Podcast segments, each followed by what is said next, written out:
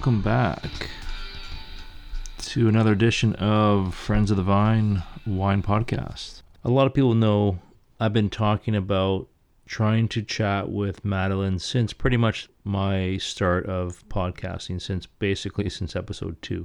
We finally chatted. We had a great time chatting. It was actually on launch day, launching the collector's boxes for the new book, the new Magnum edition book for Wine Folly, and we had a chat that night. It was over Skype from her residence in Washington State. She is a musician, she's a graphic designer, she's a sommelier. She is a online presence with Wine Folly. She is an inspiration for a lot of young up and coming female professionals in the wine industry. And uh, it was my pleasure to chat with her. And as a matter of fact, while we were waiting to get going, she was sitting there strumming her guitar before we actually got started, and uh, that's where we start. So let's get right into it.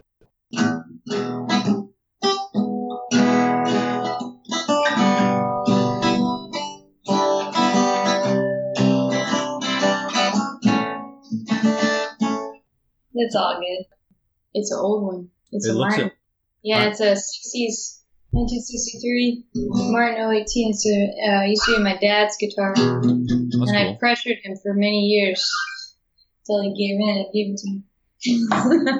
I'm a harmonica guy myself. oh, nice. Yeah, I uh, I, I laugh because my my buddies always I, I play in a, on a band. They're always buying new guitars. Like every year, they've got like a new guitar, and I'm like, Oh how, yeah. how can you afford that? You know, it's not. It's because they have another job, and they probably don't play them as much as they should. One of them's a teacher, so he's he's got the the full time gig all set up. Yeah. Wow, full time teacher of music. No, no, no. Uh, the teacher, like uh, high school. Oh, cool. Yeah. That's different. That's a lot different. Happy launch day. Yeah, it's been a crazy day. Uh, we were in the warehouse. So I okay. I, honestly, I should have been up at five thirty, and I slept in until six thirty because I left my alarm downstairs. And so I was rushing out the door to get to the warehouse. We have these collector's edition boxes we're shipping to, um, like the collector's edition of the book, which comes with the book, and Yeah. I have one over there, but it's got like a glass in it and all this other stuff we made for the package. My partner Ben came up for the launch and for getting these collector's editions out and all that kind of stuff. Uh, we have one problem: the little uh, journal, the little tasting journal Yeah. notebook that comes with everything. It's uh, well, I think it's en route. Hopefully, it's maybe in Portland now. Oh, yeah. Hopefully, but might not come in until tomorrow morning, and we're supposed to be ready on the line, kitting and assembling at the warehouse. So, ah, so Ben's got getting to rent a U-Haul truck possibly to go pick them up from the shipping distribution center. So there's like no time wasted. As soon as it comes, it loads on the truck, and then we're gonna take them right to the warehouse. And then tomorrow morning, I'm on radio all day, most of the day. So I'm really proud of everything that's done together. It's taken a lot of work. Where did you decide I want to go above and beyond the first, you know, the first release? Well, there's many things in the in if you were to be in my shoes that you'd be looking at to make that decision. First of all, you got a lot of pressure from the publisher going, "That was really good. We want another one," and they tell you like once a week, once a month. They're like, "Hey, by the way, we want to. When are we gonna do another one?"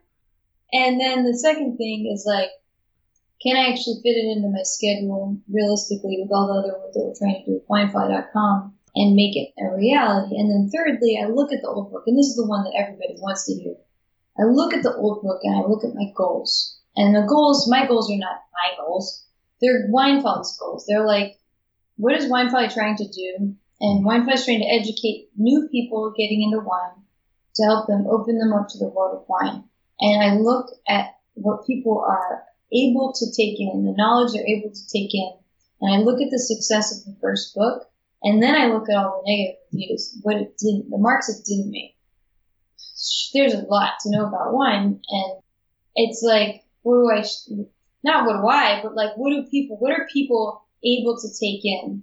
And you know what I realized? People are a lot smarter that are reading about wine. They're a lot smart, smarter and and they are willing to take in more and they're capable of taking in more, especially with this visual design technique that we're using. Yeah. So I just realized, well, that works. We got to do a lot more. Like, there's more to tell. Oh, you can take that. Let's do more.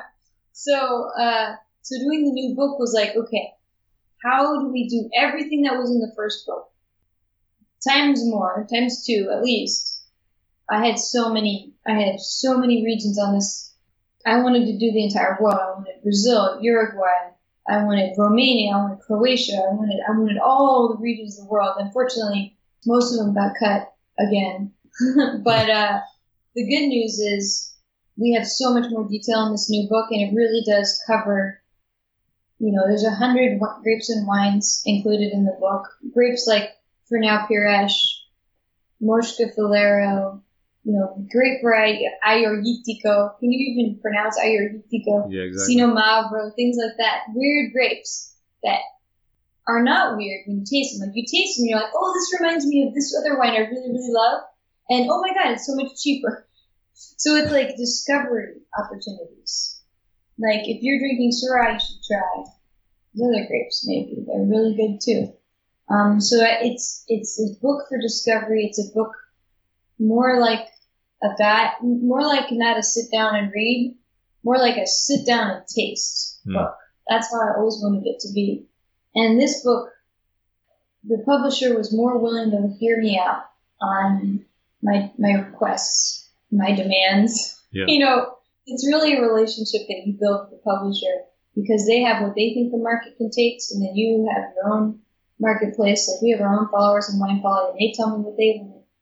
And then there's the your core vision, but um, it's really a relationship you build, and they were willing to give me more say of what they thought I could do, and more money. They made a hard, you know, they made a hardcover book this time, yeah. and I get a larger percentage, a tiny ass percentage maybe 10% max. I don't even get the 10% on release.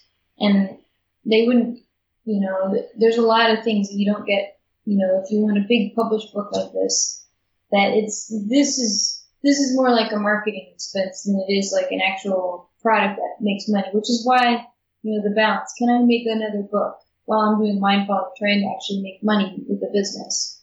Um, can I actually offer another great book that I think is the community, the market really needs? Um, so I'm really proud of it. I'm glad we were able to pull it together. It was a it was a lot of work, um, and there were more than just me involved. So yeah. I can I can talk a, a lot about a lot about it if you want to. Well, I mean, it's it's obviously a labor of love, and you're not the only. You are the face of Wine Folly. But I mean, you're not. Obviously, there's there's other people in the background as well that have been working their ass off as well, right? So yeah, so this book, the uh, we had I convinced the publisher that we needed I needed a designer to help me, um, and so then I got to go and find the best designer or what like I have I follow a bunch of other great infographic designers, visualization designers on the internet, and I've been obsessing about them for a long time. So one, this one woman, a young, talented visual designer out of Italy, her name's Federica Fragapane, and she made all the, uh, the little oh, cool. flavor icons. Yeah. In the book, all the little flavors. And then she also did a lot of the major chunking of design, like the distribution charts, the flavor profile charts, and that kind of thing. Like I came up with the design of the page, and then I gave her a lot of data, like a spreadsheet full of data, and she turned turned out every single page and did a lot of the work. So I made a lot of templates and she did a lot of crunching nice. and then I did a lot of writing. Um, and then one thing she contributed that was um, totally original was um, she did these two infographics. One is a wine map of the world showing the different regions. Yeah.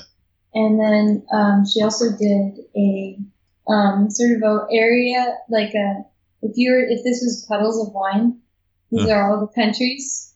Oh, that's cool. And so it shows you the area of sort of the production size. And um, it's quite a lot when you look at Italy and France. These are the top two Italy, France, yeah. Spain, United States are major producers, and this is the rest of the world. Nice. So it helps put things into perspective. And I love, I love her look at doing that type of, of yeah. design.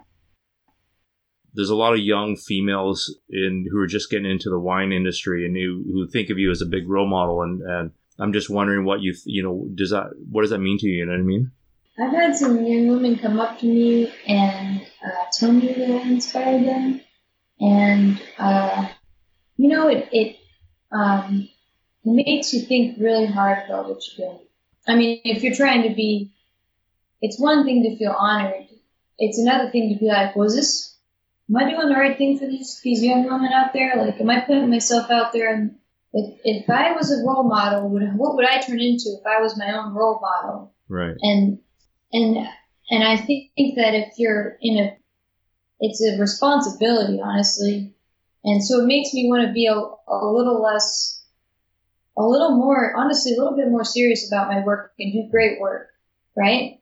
Because I want, if I was influencing myself, I would want to be like, well, you can do anything, Madeline. You just have to try really hard and don't give up and don't listen to the naysayers, but do listen to logical critique and, and don't, don't stop. Don't stop. Don't give up. Whatever it is that you're trying to, to go for, don't give up. Because, and this is honest, it doesn't matter if it's a girl or a guy. We all have you know, we women have huge opportunities in the wine business, as, as many as the dudes have, if yeah. not even more, because honestly, a friendly, smiling female face is what a lot of people like to look on to. You can really get your way into the wine industry easy. Whether or not you can climb those higher ladders is really up to you. you. And, and when you get to those higher ladders as a female, you um, think differently of yourself. Mm. You are no longer tits and ass you're no longer a smiling face and some tits and ass. You gotta hustle. You gotta have the brain power. You gotta have logic. You gotta have systems. You have to prove your worth, and your value. It's easy to get stuck in the, the TNA category. I've seen I've seen a lot of women go down that route. Um, and it's easy to get stuck there because it's it's honestly it's it's fun. You know, yeah. hey, I look good. I'm holding the bottle of wine, but that that only lasts so long. Well, and, and there's... you're 40, 56 years old, 70 years old. You're like, hey, Actually, I think that would be cool to see that. Some older ladies like championing wines wearing like old school swimsuits or something. Yeah. There's so many women now that are in that, you know, 24 to 30, you know, age range that are just starting to kick ass, you know what I mean? And, and to yeah. think about where in 10 years or 20 years that the industry will be, you know what I mean? Yeah, I didn't get really get into wine business until my mid mid to late twenties. So I'm 35 now. Uh, so well, I guess I've been in since 2008. So yeah. it's been about 10 years. Um, so yeah, so if you build upon every year, you learn new things, and you try really hard every year, and each time you're just trying to go towards a little bit more of you, who you are, and a little bit more deeper understanding of what you're trying to do and yeah. about what you're trying to bring to the table. I don't know though, everyone's path is different. You know, I, I'm, I'm a designer. I wasn't always, I played guitar, I played music, um, but I'm a visual person, so that was my skill that I could offer and provide value to. So yeah, so I like it. I love meeting the young women who are trying hard there's some smarties out there. They're smarter than me, honestly. There's some really smart young women out there, young men, who are just killing it in these tests and these examinations with WSET and for Master Sommeliers. They're just killing it. They're doing a great job. Yeah, I know for sure. I, I'm really excited to see what new wineries and wine businesses come out of this this group of talent. This is the time when you can actually take a really big risk in your life and be like, you know what? I'm going to make a winery, or I'm going to make a wine brand, or I'm going to start a magazine, or I'm going to do, you know, whatever it is, you know, importing business. I know this young, uh, this young, she's about my age, honestly, uh, uh, Athena Bochanis in New York City. And she started a Hungarian wine importing company. She only imports Hungarian wine. Nice. I hadn't even had, I didn't even know how to pronounce yeah. Cserszegi Fűszeres before I met her. And she was like very, very straightforward with me and sent me an email and was like, you are tasting Hungarian wine. I'm going to help you. And I was like, okay, all right. Well, if you put it like that, I will, uh, yes, ma'am, I will do, I will taste your wines. And I had yeah. no idea what to expect. And I, she got me on Skype and tasted through like she sent me eight bottles or something like that, eight bottles of wine, and I've tasted these Hungarian wines, the Juhfark, Cserszegi Fűszeres, Blau Frankish, you know, some some classic uh, Hárslevelű, you know, Hungarian grape varieties. Yeah. And I learned a lot from her, and she knew it all, and she knew the pronunciations, and she'd been to Hungary a bazillion times, and she was picking out the wines and getting to know all the winemakers, and she's so excited to share it. And that passion was infectious. So I was like, yeah, you fart. It's this white grape that grows on a volcanic hill, and it's very rare, and it's, it's fun to say out loud. You fart. and and apparently there's like some weird story that if women drink the wine, you know, around the time that they get pregnant, they'll have a boy. It's like this ancient, like, oh, it's good luck you'll have a yeah. son. Ancient it's mythology. This, it's the weird white wine, sun wine. Bring me a son. I don't know. Um, so yeah, so so like people like that. Yeah. Well, even in Vancouver, there's a there's a two ladies that do a lot of Greek imp- uh, Greek wine importations. yeah. You know? And that's their one of their one of their focuses is uh, their, that's their niche. Um, Greek wine, man. So yeah. Awesome. Yeah. How long have I been chasing to, to chat with you? How long has it oh, been? wow. You've been patient and persistent. I got handed. Love it. That's funny Jason said the same thing. Jason goes, You're persistent but patient. And and I finally got him I finally got him a couple weeks ago and he said, We can record now, but you can't release you can't release the podcast until the the the SOMM three comes out on iTunes. So I'm like, that's fine. No problem. I can sit on it, no problem. So Anyway, he was a, he was a hoot to chat with. Oh man, Jason's awesome. Yeah. Yeah. Um, I was just I was just saw him like two days ago. Yeah. Yeah. He's like a major ball of energy. That man. Yeah. I love I love it. I yeah. totally love it. How how cool has that been to be part of that group? You know what I mean? To be associated with that that franchise. Because I mean, it's, know, it's, literally it's literally a franchise now. You can you can call it a franchise, right? There's three, yeah, I guess three it's films. Really you could you could say that now. Mm-hmm.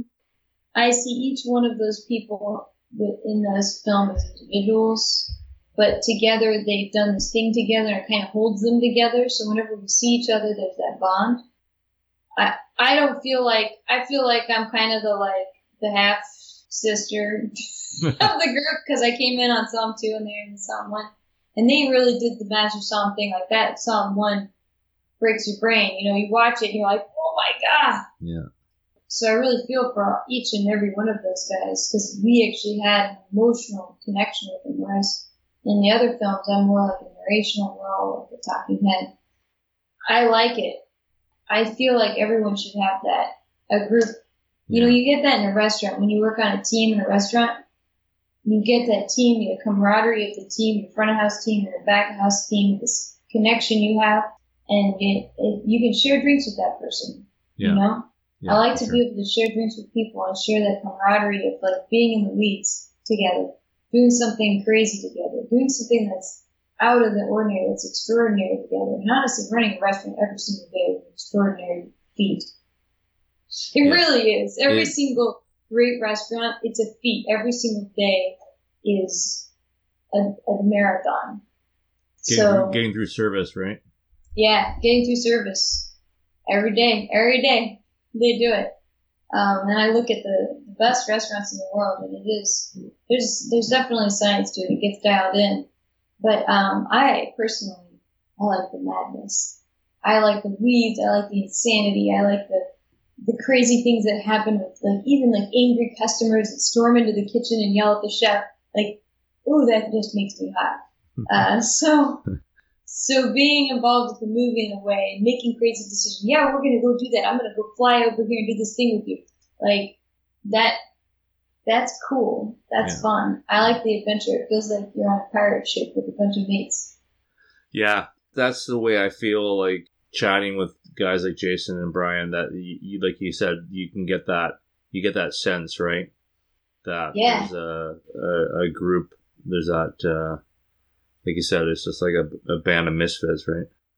Yeah, that's exactly what it's like. Right? It's, it's misfits. Yeah, and sure.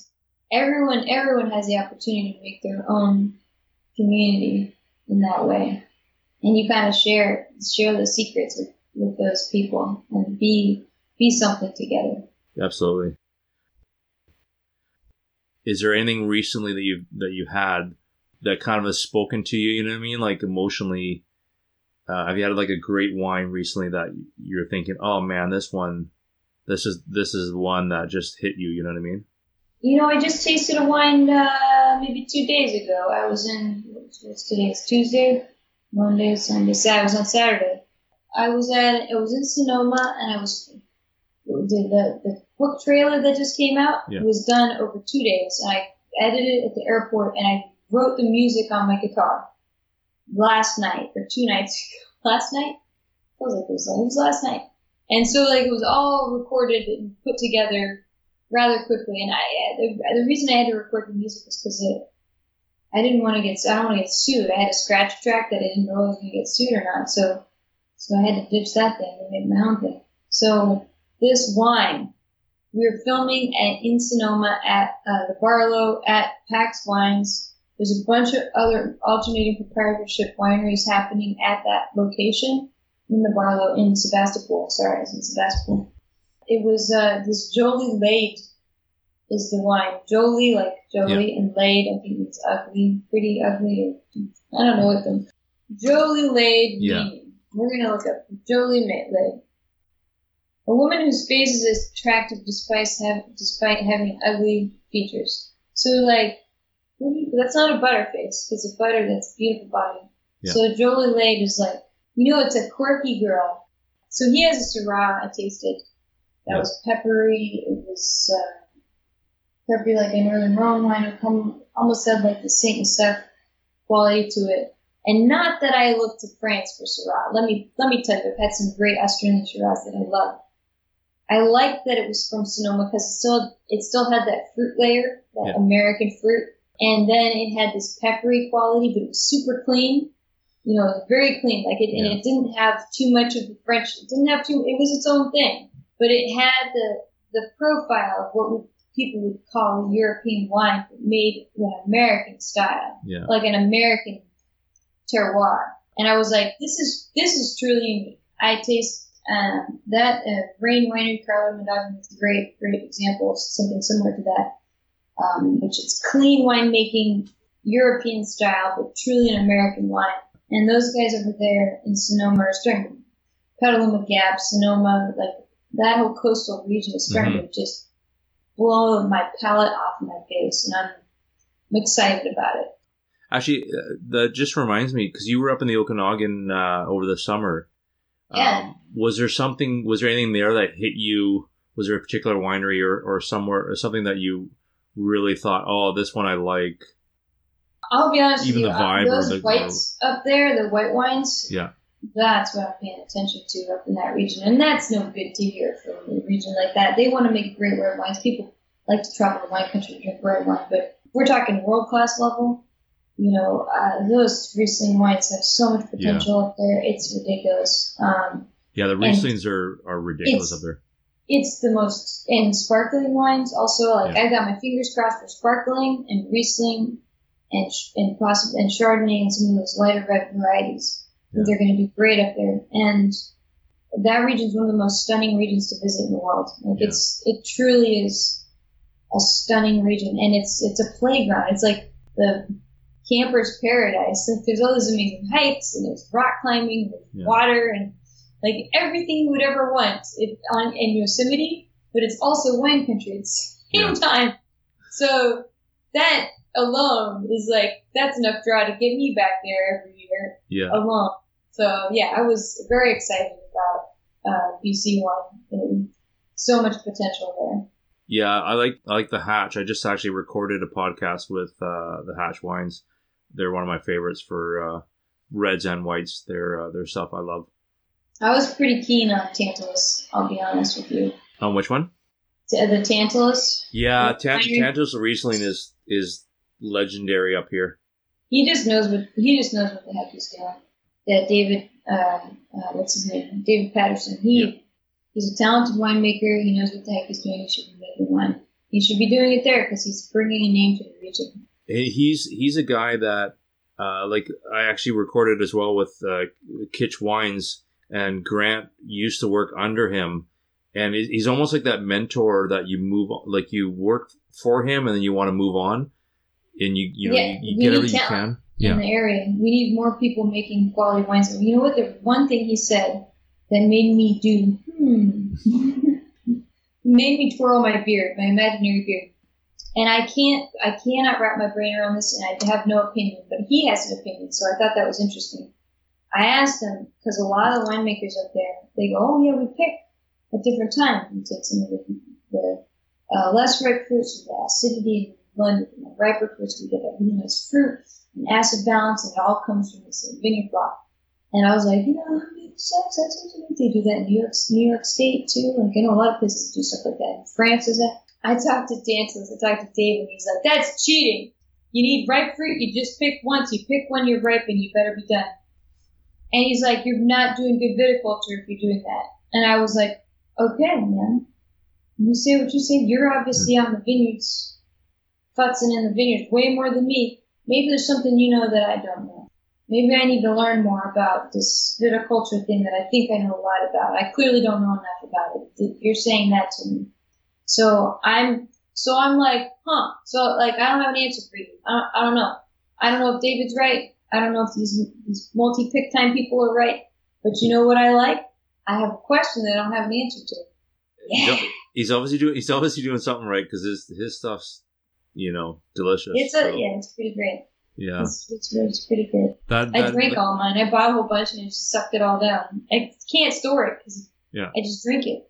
I know. You literally have to buy. You got to buy buy two. Like at least three cases, you know, because yeah. you get the one case for deep storage, the second case for like that's the desperation moment. Like after a year, you can't wait any longer. Like the next year, you're like, well, I need to have some. I bring it out. You know, we don't get that stuff in the U.S., so we got to go up and you know, seriously stock up.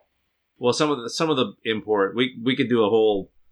We could spend twenty minutes on import and duties and all the other crap that is involved with. Anyway, True. yeah. Thank you. I really appreciate this. Yeah, you know, Cana- Canadians and Canada wine, some of the most passionate people I've talked to in the wine business because you gotta really, really love it in order to drink it there because it's a huge investment.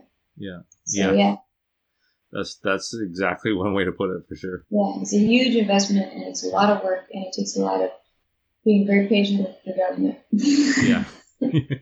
Thanks, Madeline. I really do appreciate this. My Especially, pleasure. yeah, no, for real. uh, On launch day, um, I've been hanging out. I've been. Uh, Where do you get it in Canada? what do you mean? Can you buy it in bookstores now? There? I don't know. I, I did the pre-order, so Okay, so you're Um, good to go. Apparently FedEx is supposed to be arriving on whatever day. Whenever, whenever you put the journal, whenever All you put the journal in the in the uh, in the box, right? Tomorrow's gonna be a long day. We're gonna make it happen. Thank you so much. Hey, thank you. Congratulations. Yeah. Thank uh, you. A lot of hard work, a lot of hard effort, and there's a lot of a lot of us who are very appreciative. So thank you. Dude, I cannot wait for you guys to get this this set. It's gonna be awesome. Yeah, cool. I awesome. saw all the boxes in the warehouse today, and we're just we were all hand numbering every single box down the line. Whew, it was a lot of work, but I was like, at least I've been in the warehouse for the last eleven hours of book signing, and then another ten or twelve hours of box numbering. Well, So we're getting it together. It's yeah, happening. I mean, and you're making a lot of people happy. So Yeah, no, it's it's good. It's worth it. I'm happy about it. Looks beautiful. cool. Thanks. All man. right. Okay. Yeah. I think we're going to leave it there for now. Thanks for listening. For more wine conversation and podcast updates, you can follow us on Instagram at Ian's Wine Truths. Check out our website for great photos of our guests, friendsofthevine.podbean.com. Take care. Have a glass for me.